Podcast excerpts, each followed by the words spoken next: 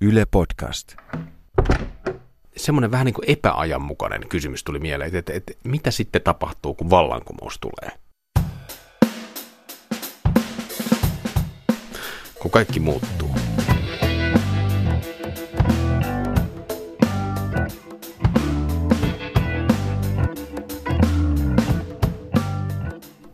amerikkalainen taiteilija Mierle Laderman Ukeles on, on kääntänyt sen kysymyksen ikään kuin vähän toisinpäin ja, ja kysynyt, että, että kuka siivoaa roskat sitten seuraavana päivänä. Tämmöiseen romanttiseen vallankumousajatukseen liittyy se, että, että se on tämmöistä ekstaasin ja vapautumisen aikaa. Ja myös seksuaalisen vapautumisen. Kaikki, kaikki muurit murtuu myös niin kuin ihmisten väliltä. Eli Ukelesen kysymys pitäisi ikään muuttaa semmoiseen muotoon, että kuka siivoaa sitten kaikki käytetyt kondomit seuraavana päivänä. Tämä on Pietari K. kävi täällä, kirjallisuuspodcast. Yhteiskunta, utopiat ja seksi on sidoksissa toisiinsa. Yhteiskunnan muuttamiseen tarvitaan intohimoa ja paljon. Ja tänään luetaan pari kirjaa se mielessä, eli vallankumous mielessä. Mä oon Pietari Kylmälä.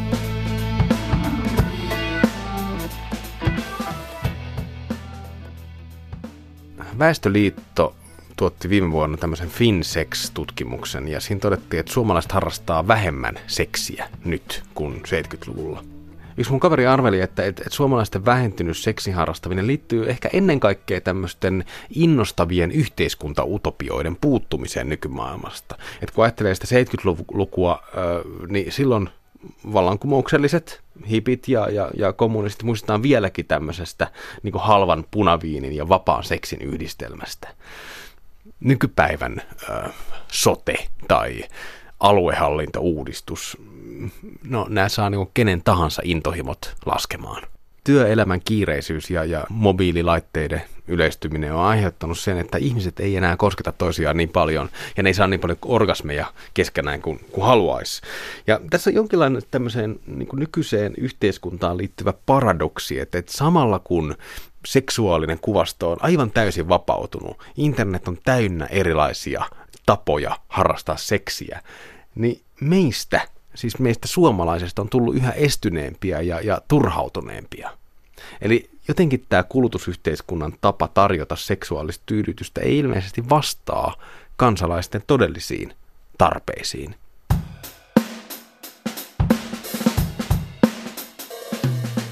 Voisiko ongelma siis olla yhteiskunnassa ja siihen liittyvissä utopioissa? Onneksi kaunokirjallisuus jaksaa kuitenkin pitää tämmöisen poliittisen seksin puolia. Suomalainen kaunokirjallisuus on aina osallistunut utopioiden rakentamiseen kiihottumalla ikään kuin niihin liittyvistä ristiriitaisuuksista ja kamppailuista, joita yhteiskunnassa käydään. Ja tästä todistaa tänään kaksi romaania, joiden ilmestymisen välillä on melkein sata vuotta.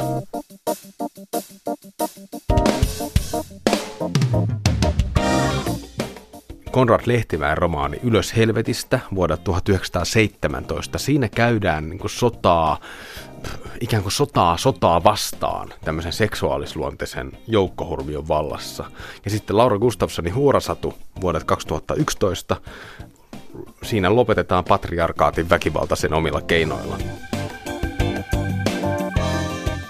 Ja nämä romanit esittelee omat yhteiskuntautopiansa, joita ja, ja myös siis dystopiansa, joita ei ainakaan voi syyttää tämmöisestä niin liiallisesta laimeudesta tai unelmahötöstä, mitä nykyaikaista politiikkaa usein syytetään. Että tässä näissä kummaskin romaaneissa on kyse tämmöisestä yhteiskuntaerotiikasta. Yhteiskunnalliset kysymykset on erottisia kysymyksiä. Ja itse asiassa modernissa maailmassa, tämä on väite, että modernissa maailmassa kaikki poliittisesti kiinnostava tapahtuu oikeastaan seksuaalisuuden alueella. 60-70-luvulla tämä ymmärrettiin tosi hyvin äh, silloin niin kuin e-pillerin äh, tulemisen ja, ja tämmöisen niin kuin vapaan seksin aikakauden nimissä. Mutta nykyisten poliitikkojen on vähän vaikea ymmärtää tätä asiaa. Mutta mennään tähän vähän myöhemmin.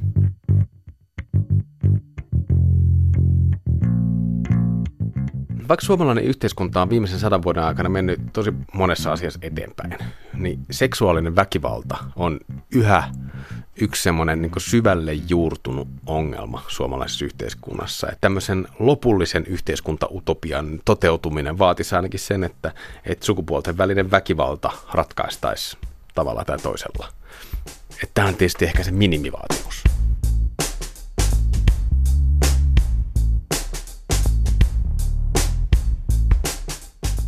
Laura Gustafssonin huorosatu kertoo sukupuolten välisestä väkivallasta. Se on raaka, mutta myös aika karnevalistinen kokoelma erilaisia konflikteja miesten ja naisten välistä. Se ammentaa tämmöisestä myyttisestä niin kuin antiikin mytologioista sun muista ja ikään kuin semmoisesta ylihistoriallisesta varannosta erilaisia äh, sukupuolten välisiä konflikteja. Ja se, se rom, romanin väkivalta on niin kuin raakaa ja mieletöntä, mutta sitten samalla leikkisää. Se on hirveän hauska kirja.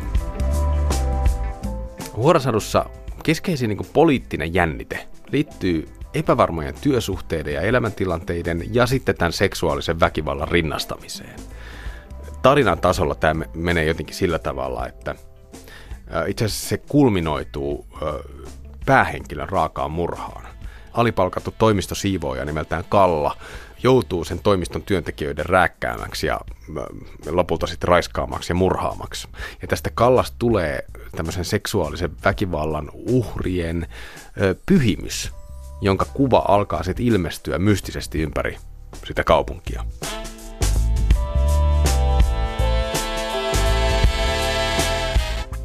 No, siinä tapahtuu kaiken näköistä erilaisia kuolleista heräämisiä ja sen sellaista, mutta lopulta se patriarkaatin tuhoaminen, mihin, mihin nämä naiset pyrkii, niin se lopulta käy aika helposti. Täytyy vaan ottaa tämä niin naisia esineellistävä ja seksuaalista väkivaltaa normalisoiva kuvasto haltuun. Ja sitten sen jälkeen tarvitaan vaan tosi paljon rynnäkkökivääreitä ja joukkovoimaa, että saadaan se patriarkaatti lopullisesti kukistetuksi ja se sota käydään ikään kuin loppuun asti. Mutta tämän niin sodankäynnin sodankäynti nyt on yksi ääripää yhteiskunnallisten konfliktien ratkaisemisessa. Ilahduttavasti siinä Huorasanon lopussa on kuitenkin myös tämmöinen vähän yksityisempi utopia sukupuolten välisestä tasa-arvosta. Vaikka niiden sukupuolten välisen väkivallan ja, ja koston kierteelle, mitä sotakin edustaa, niin sille ei tunnu löytyvän ratkaisua, mutta että jossain siellä kaiken sen sekoilun ja, ja mm, sotimisen takana siintää ainakin semmoinen toivo paremmasta maailmasta. kun se patriarkaatin vastainen taistelu on käynnissä, niin tämän murhatun siivoajan kaveri, prostituoituna toimiva Milla, päätyy Taimaahan. Ja siellä se Milla kohtaa suomalaisen lumen pudottaja, joka on muuttanut etelään pakoon sitä ankeaa ja, ja ikään kuin ankeuttavaa Suomea. Ja samalla kun niiden rakkaus syttyy, on, on kehitetty myös kivuton synnytys. Miehille on kehitetty e-pilleri. Ja sitten vielä kotityökin on määritelty niin kuin yhtä arvokkaaksi kuin palkkatyö. Eli, eli kaikki tämmöisen niin feministisen utopian ainekset on leivottu myös siihen, siihen ihanne parisuhteeseen. Milla vaipuu tämän lumenpudottajan kanssa semmoiseen ta- tasa-arvoiseen seksuaaliseen hekumaan, jos elämä säilyttää oman epävarman herkkyytensä, mutta ei kärsi siitä. Eli kaksi ihmistä vapautuu yhteiskunnan se epätasa-arvon tuottamasta semmoisesta vieraantumisen tunteesta ja oppii koskettamaan toisiaan hellästi ja huomioivasti. Tässä on se utopia.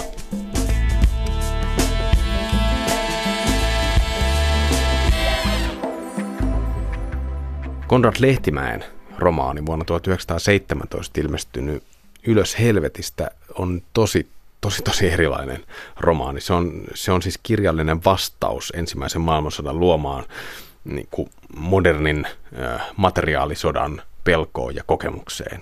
Ja se ei ole varsinaisesti niin kuin erottista kirjallisuutta. Et se, on, se on itse asiassa aika sellainen sievistelevä ja äh, pateettinen. Mutta sen melodramaattisen tyyliin liittyy semmoinen vahva niin kuin seksuaalinen viba.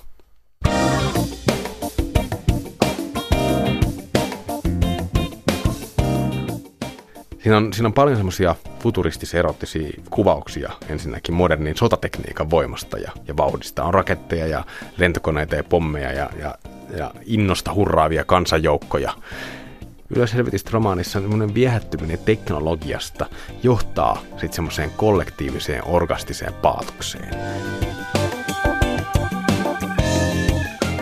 moderni hurmiotila on itse asiassa massojen hurmiota. Ja tämä on se yksi erottinen piirre selkeästi tuossa ylös, ylös, ylös helvetistä romaanissa. Mutta sitä erottista pohjavirrettä vahvistaa myös se, että, että tämän romaanin rakentama yhteiskuntautopia kiteytyy itse asiassa unelmaan tosi rakkaudesta ja tämmöisen patoutuneen himon purkautumisesta. Se romaani kertoo kapinallisesta salaliitosta tämmöistä totalitaristista valtioa vastaan. Sen romanin alussa päähenkilön rakastettu nainen tappaa itsensä, koska se on joutunut vankilaan salajuonesta ja se pelkää siellä vankilassa tulevansa raiskatuksi. Sen takia se tappaa itsensä. Tämä päähenkilö, Markus, villiintyy tietysti tästä niin menetyksestä ja, ja, ja lähtee sotimaan tätä, tätä totalitaristista valtioa vastaan, toivoen voimansa päästä omasta tuskastaan pois sen vallankumouksen myötä, sen voiton myötä. Sota eskaloituu ja johtaa niin kuin tämmöiseen totaaliseen tuhoon, niin kuin, niin kuin massamurhaan, miljoonien ihmisten kuolemaan. Mutta sitten totaalisen tuhon jälkeen Markus kohtaa uudelleen niin kuin tämän rakastetun kaksoissisaren, ja se rakastuu siihen ja, ja ne menee sänkyyn. Et siinä on vähän, itse asiassa siinä on vähän sille niin kuvauksen tasolla sellainen Bollywood-leffa fiilis, missä pienet vivahteet viittaa niin kuin suuriin rakkauden tekoihin, että ei siinä mitään suuria niin kuin panokohtauksia ole. Yhteiskunnan kuvauksessa ja sodan kuvauksessa pyörii koko ajan tämä tosi rakkauden etsiminen niin taustalla. Ylöshelvetistä romaanin seksuaalisen jännitteen kohoaminen ja purkautuminen sitten taas rinnastuu siihen sotaan, eli kollektiivisen tuhon ja selviytymisen sto- storiin. Samalla sota ja seksi rinnastuu toisiinsa ja, ja tästä täydellisestä tuhosta kehittyy sitten työläistä ihanen maailma ja tämmöinen ikään kuin kollektiivinen orgasmin jälkeinen raukeustila. Ja sitten vielä seksuaalinen täyttymys on leivottu sisään siihen sen Lehtimäen romaanin yhteiskunta-utopiaan. Että se, mihin se taistelu niin kuin johtaa, niin siinä on kyse itse asiassa seksistä. Eli tulevaisuudessa miljoonia ihmistä ei tarvitse kuolla, vaan he tulee niin kuin onnellisemmiksi ja onnellisemmiksi. Seksistä, onnellisuudesta keskinäisestä kunnioituksesta tulee tämän utopian aineksia. Tai no seksistä, mutta ainakin siitä niin kuin erottisesta jännitteestä. Kyllä Helvetistä romaaniin liittyy vielä sellainen jännä episodi, joka on Konrad Lehtimäenkin elämässä vähän semmoinen niin sivupolku. Konrad Lehtimäki suhtautui siihen omaan utopistisuuteensa niin vakavasti, että se, että se läikky ikään kuin pois sieltä kaunokirjallisuudesta myös todelliseen elämään. Kymmenen vuotta siitä, kun se Ylöshelvetistä romaani oli julkaistu, niin Lehtimäki kirjoitti entiselle ulkoministerille Rudolf Holstille omasta suunnitelmastaan tämmöisen uuden, uuden aikaisen aseen rakentamiseksi. Tämä on siis 20-lukua. Ase muistuttaa jonkin verran tämän Ylöshelvetistä romaanin kuvitelmia tämmöisistä uudenaikaisista jotenkin ilma, lentokoneista tai, tai ilmapuolustusaseista.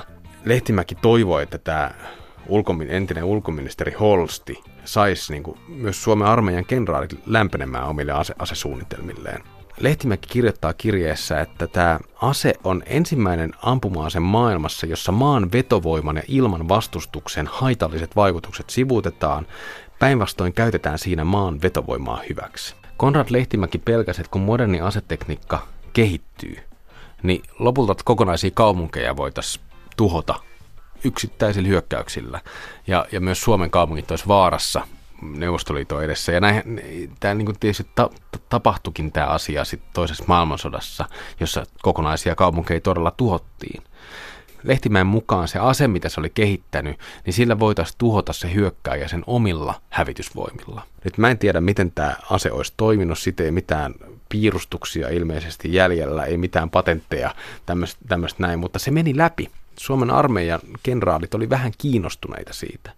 Ja vaikka tämä Lehtimäen niin innostus tästä aseteknologiasta on jälkikäteen tietysti vähän jälkikäteen ajateltuna vähän huvittavaa, mutta ei sille pitäisi nauraa, koska, koska Lehtimäen niin kuin, tämmöisen niin kuin monimutkaisen sotaisa, tämmöinen antimilitaristinen utopia oli itse asiassa erottista luonteeltaan. Se oli kiihottumista siitä sodasta sillä tarkoituksella, että se haluaisi lopettaa ne kaikki sodat. Ja sitten jos ajatellaan vaikka tämän, niin kuin, tämän ihmeaseen toimintaperiaatetta, eli hyökkäjän tuhoaminen sen omilla hävitysvoimilla, se kuulostaa mun korviin ainakin semmoiselta niin militaristiselta jonkinlaiselta tantraseksiltä tai jotenkin teknologiaan sisään kirjoitetulta ikään kuin tämmöiseltä niin kuin erottiselta kohtaamiselta isossa vauhdissa ilmassa. Eli, eli mä tulkitsen niin Konrad Lehtimäen myös tämmöistä aseteknologista harrastusta ja intohimoa myös tämmöisen niin erottis-yhteiskunnallisen intohimon kautta.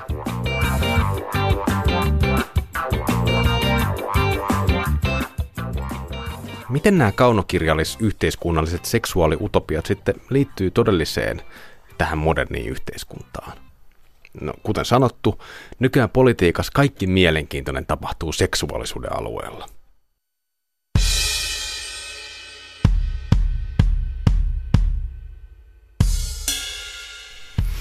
Silloin kun Suomi itsenäistyi, niin köyhyys ja luokkaerot oli, oli se kaikista suurin poliittinen kysymys.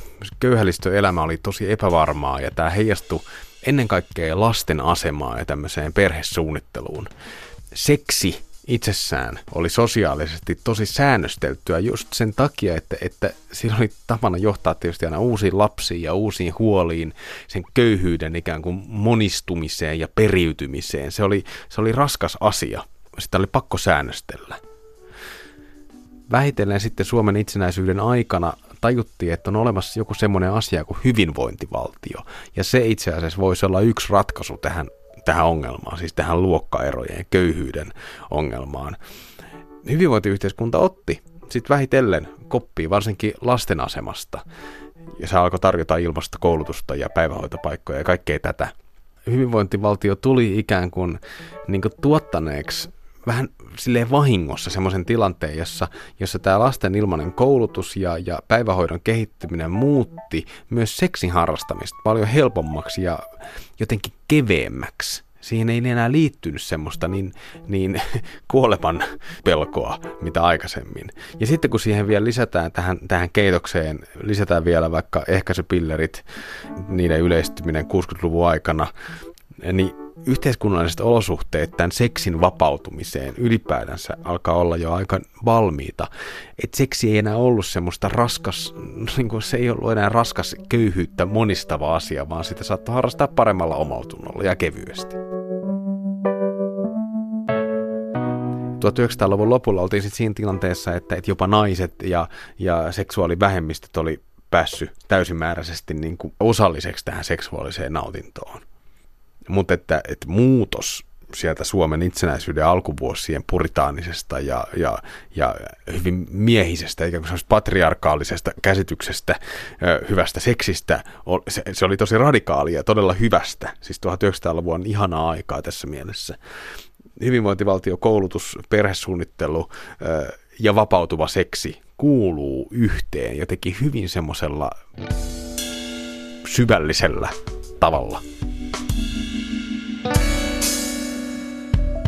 Ja tämä hyvään seksiin liittyvä yhteiskunnallinen autuus, se, se, se omalla tavallaan kuuluu myös näiden Lehtimään ja Gustafssonin romaaneissa, koska niissä haetaan semmoista tilannetta, että seksiä voi harrastaa ilman tuskaa.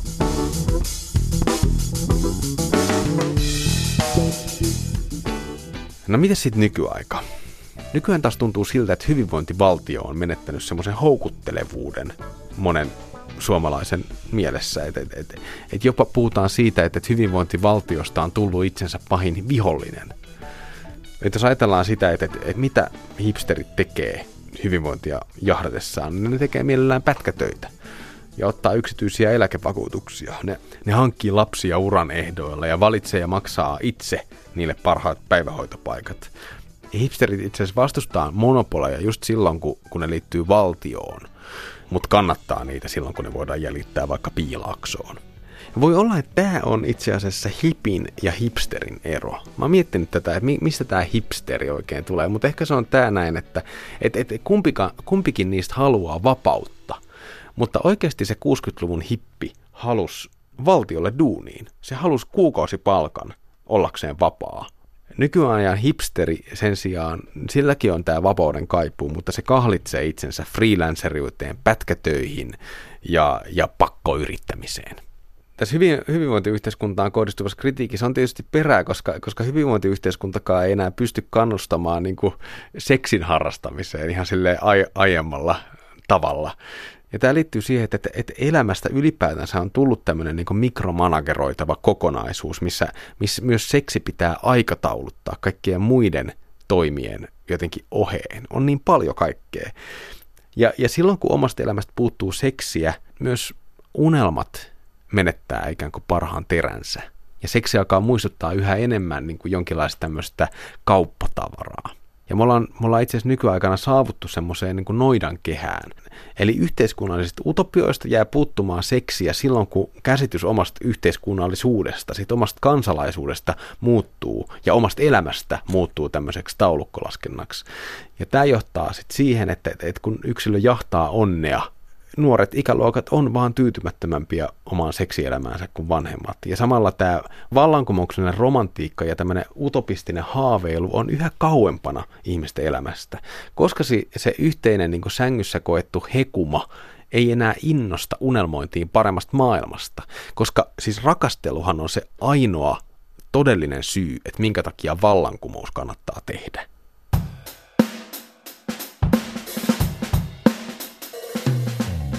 Tämä moderni projekti menee kuitenkin eteenpäin koko ajan, varsinkin seksuaalisuuden alueella.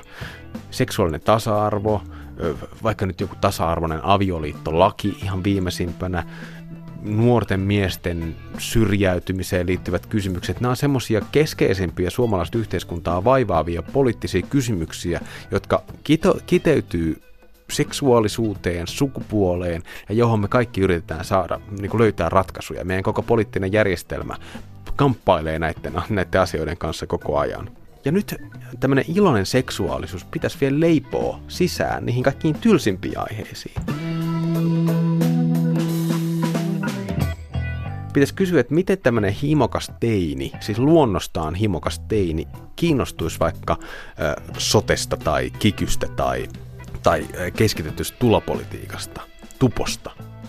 siis, siis himokkaalla teinillä on luontaisia kykyjä asioiden seksuaalisoimiseen ja, ja ikään kuin, niin kuin mistä tahansa innostumiseen. Ja tätä me tarvitaan, koska nämä, nämä hallinnolliset nimet nämä, ja tämä niin kuin poliittinen jargon, uutispuhe, se, nähän kuulostaakin pelkiltä ikään kuin kiertoilmaisulta niin kuin runkkaamiselle eikä runkkaamisessa tai masturboinnissa, ei siinä, siinäkään tietysti mitään niin vikaa yhtenä seksuaalisuuden muotona. Mutta mä ajattelin jotenkin silleen, että kun meillä suomalaisilla on kuitenkin tämä käsitys siitä, että politiikka on yhteisten asioiden hoitamista, joka itsessään on jo aika niin kuin mielenkiintoinen ja, ja omalaatuinen käsitys politiikasta, niin jotenkin se yhdessä koettu seksi vaan sopisi paljon paremmin tähän kuvioon.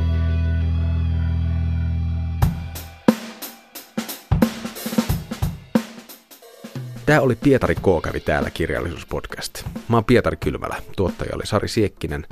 Lisää näitä podcasteja voi kuunnella osoitteesta yle.fi kautta kirjojen Suomi, Ylen Areena-palvelusta tai mistä vaan, mistä podcasteja nyt ylipäätänsä haluaa kuunnella. Yle Podcast.